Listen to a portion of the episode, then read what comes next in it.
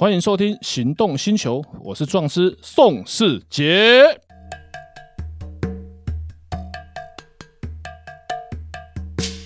Hello，大家好，我是壮师宋世杰。今天我们的来宾比较特别，他以前是 Uni Girl，现在是 HeartShock 的成员。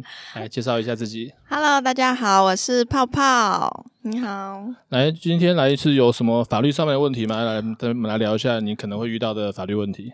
哦，对，因为大家都知道我们就是工作是从事表演性质嘛。嗯、对，那最近就是那个鸡排妹事件也是很红，就是我想要问一下，就是有关职场性骚扰这个。问题就是怎么样的言语或是行为会构成这样的性骚扰的？OK，好，虽然我们认识很久，这个问题一样要付三千块的咨询费。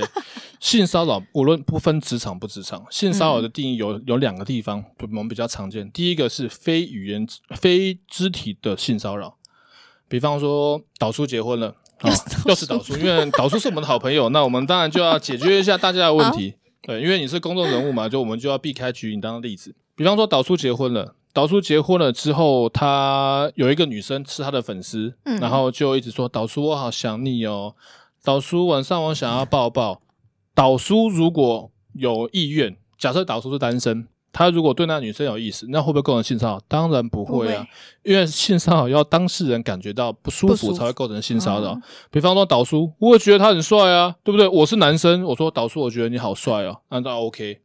导叔，我好想你，因为我们固定录节目嘛，很久没见，年前到现在很久没见，这样 O 不 OK？OK。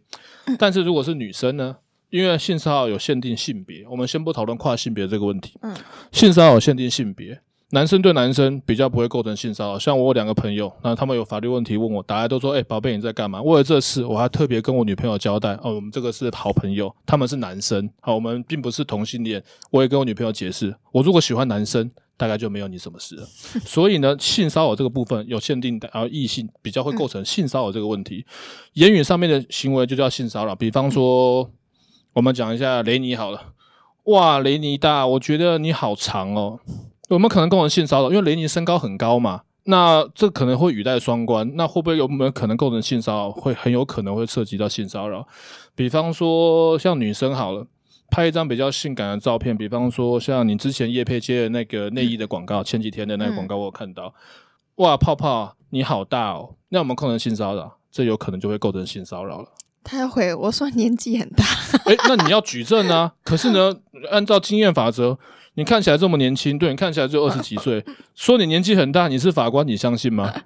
嗯，不相信。对，那这个部分是牵牵扯到言语的性骚扰，再来就是动作上面的性骚扰。就像你拍照，像前一阵子的光阳大会师嘛，你有去表演，啊、嗯，很多人会去找你拍照，拍照的时候手放在你的肩膀上面。对，就是这个问题，我们很常遇到。我们前几天工作也才遇到这个问题。对啊，那手放在你肩膀上面，你会不会觉得不舒服？有，嗯。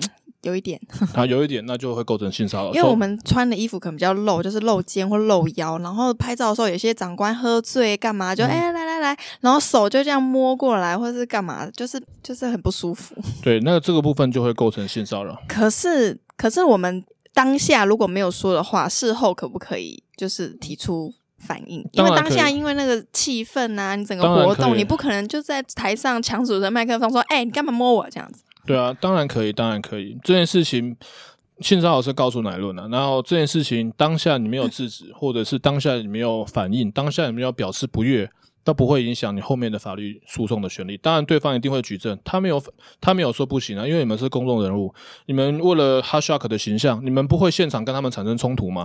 不会，对，为了你自己个人的形象，像你有在接外拍拍广告什么之类的，为了你的工作，那你现场不会产生冲突，也不会得罪厂商、长官之类的。但是不代表这件事情以后就不可以进行法律上面的程序的保护你的权利。那可是我们又没有，那如果他不承认呢？就说呃我没有啊，就没有证据。那举证之所在，败诉之所在，实务上面台湾的性骚扰九成都不成立，就是因为没有证据。但是照片就是证据了，就像你们你们团长可能会帮你们拍照，这张手放在你的肩膀上，他跟你根本不认识，这会就会构成证据。再者，你们其他的团员也可以来当佐证。当然，团员的证词会在证据上会被打折，原因是因为你们有利害关系，你们是同一个团体。就像三等亲之内的证词是不会有百分之一百法律效力，包含窝藏罪犯这是有违反刑法。但是三等亲之内的话，那就会有一个其他的处理的方式。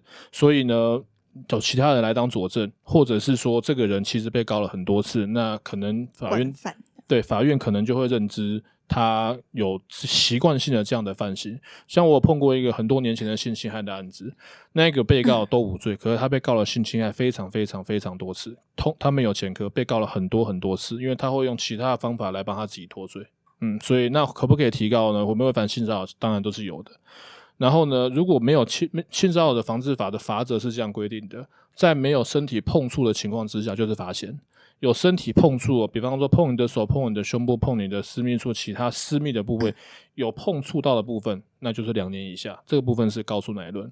嗯，对，所以很多人会选择忍气吞声，是因为觉得啊，算了，没有达到性侵害。像台湾有一个很很特别的判例，有一个女生被摸胸部十秒钟，那这应该是构成强制猥亵，是半年以上。但是法院认定，嗯，这个部分不是构成强制猥亵的法条，这个部分应该是构成性骚扰，因为他们的认知是说不足以刺激他人的性欲，所以这个部分就是看一样的法，一样的法条要看什么样的情况，然后来做怎么样的判决。然后摸胸部十秒钟，应该就不会属于不小心。性骚扰通常都是属于不小心，不小心碰到你的胸部之类的，但是十秒钟就不会是不小心了。可是这个、嗯、这个案子法院判就是判。不是性强制猥亵，是性骚扰。哦，了解。像我，我朋，我有一个朋友也是遇到，他说他去潜水，嗯，然后那个潜水教练啊，就会一直有意无意的碰触他的身体，这样子，嗯，然后还用，就是会用脸去碰他的胸部，然后导致他现在就是觉得他自己的胸部很恶心，这样子。哦，这这样要怎么办？他一直觉得他就是那口气就是。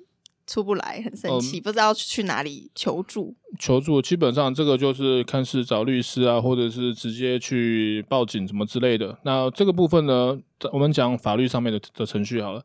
法律上面的程序呢，这个部分有没有构成性骚扰啊？是有构成性骚扰的。那性骚扰的部分在什么地方？他没有经过他同意碰触他的身体。那、嗯、那求偿的这个部分就是在。他会产生心理的压力，就像你刚才说的，他会觉得他的胸部很脏，这个部分就造成心理、心理的损失、呃，精神的损失、心理的压力。然后呢，那这个问题要怎么去求偿？那就是走法律的程序，对那个男生，对那个潜水教练提告性骚扰。嗯嗯，好，了解。我觉得现在这是很多我们这种表演工作者会遇到的一些问题。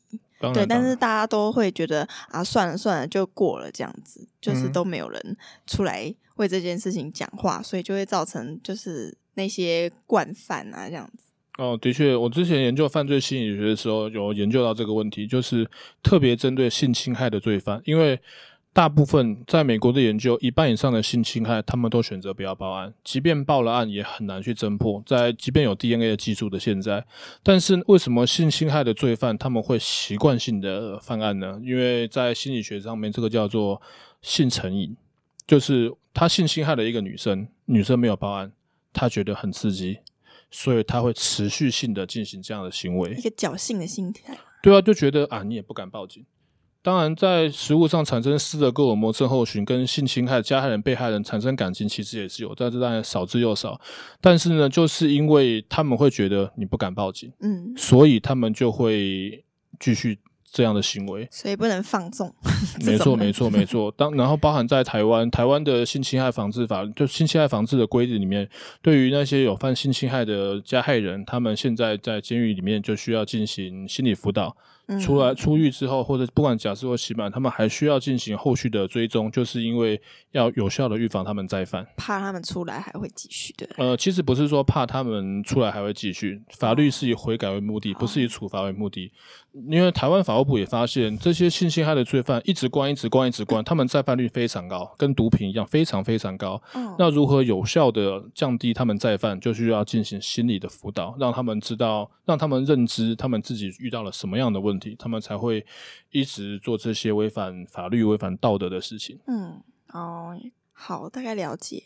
那我还有一些问题，就是像我，因为我自己就是会开车嘛，常常会遇到一些就是交通上面呐、啊，一些那种什么车祸啊，一些纷争。嗯，那如果是像如果是遇到那种不小心车祸，然后擦撞啊，然后就被对方恐吓啊那种的问题，要怎么办？嗯，这个问题要怎么办？就要先付三千块法律咨询费，我来告诉你。因为台湾的法律哈，只有罚过失伤害，没有罚过失毁损，嗯，所以两台汽车碰撞，不不管谁碰撞，一定有人过失。可是人如果不受伤的情况之下，就不会构成刑事上面的责任。嗯，毁损要故意。我跟你吵架，我拿了你的手机。我跟你吵架，我故意把它丢到地上，我是故意的。嗯，毁损罪。嗯，我今天在拿你的手机，风一吹吹过来，不小心你的 iPhone 掉到地上了，那这个是过失。嗯，我们总不可能去告告风吧？因为这个行为是过失。如果是被人家碰撞撞到你的手机掉到地上，那也是属于过失。嗯，那这个部分，台湾的刑法过失是不罚，只罚过失伤害。嗯，但是如果汽车碰撞汽车，那人可小碰撞，人都不会受伤，人都不不受伤的情况之下，那只会构成民事的损害赔偿。可是呢，现在吵架，吵架就常常会遇到公然侮辱啦，或者是恐吓的问题。对，就有的人会狮子大开口啊，就觉得好，他咬定是你的错。然后你就是要赔我，然后他就开去保养厂，然后就是该换不该换全都换，然后就要你赔这样，因为他就觉得这就是你的错啊。所以这个部分，首先修车这个部分呢，基本上法院认定都是以原厂的单据为准，因为他们相信原厂比较不会配合车主。进行伪造文书这个动作，即便原厂修比较贵，嗯，保险公司也都会要求尽量回原厂开估价，因为他们相信原厂比较不会做伪造文书或者是虚构单据五万报八万这种事情。但是如果他可能只是撞到门凹一点点，结果他把全部保险杆 全部都换了，然后烤漆烤一遍这样子。呃，这这个事情呢，在我们讲两个角度，如果是要自己赔的话，那当然要赔的人，他们当然会认为这件事情是不合理的。嗯，但是如果是保险公司在赔的话，那如果车子年份不要再旧，不要太旧，撞到一片门换整片门，保险公司他们都会理赔，因为这是属于损害赔偿，哦，因为。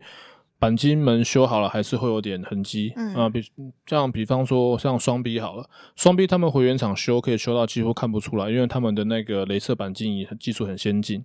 那这个部分会构成我要求要损害复原，要损害赔偿，要跟原厂的一模，跟新的一样。嗯，在他们原厂修过之后，我们只能拿那一种镭那个叫做漆膜仪，就是去用镭射去侦测这个漆的厚度，肉眼是几乎看不出来的。那他们会进行。损害赔偿要求跟原本的一模一样，那要求换门，在保险公车年份不要太旧，保险公司通常还是会照准。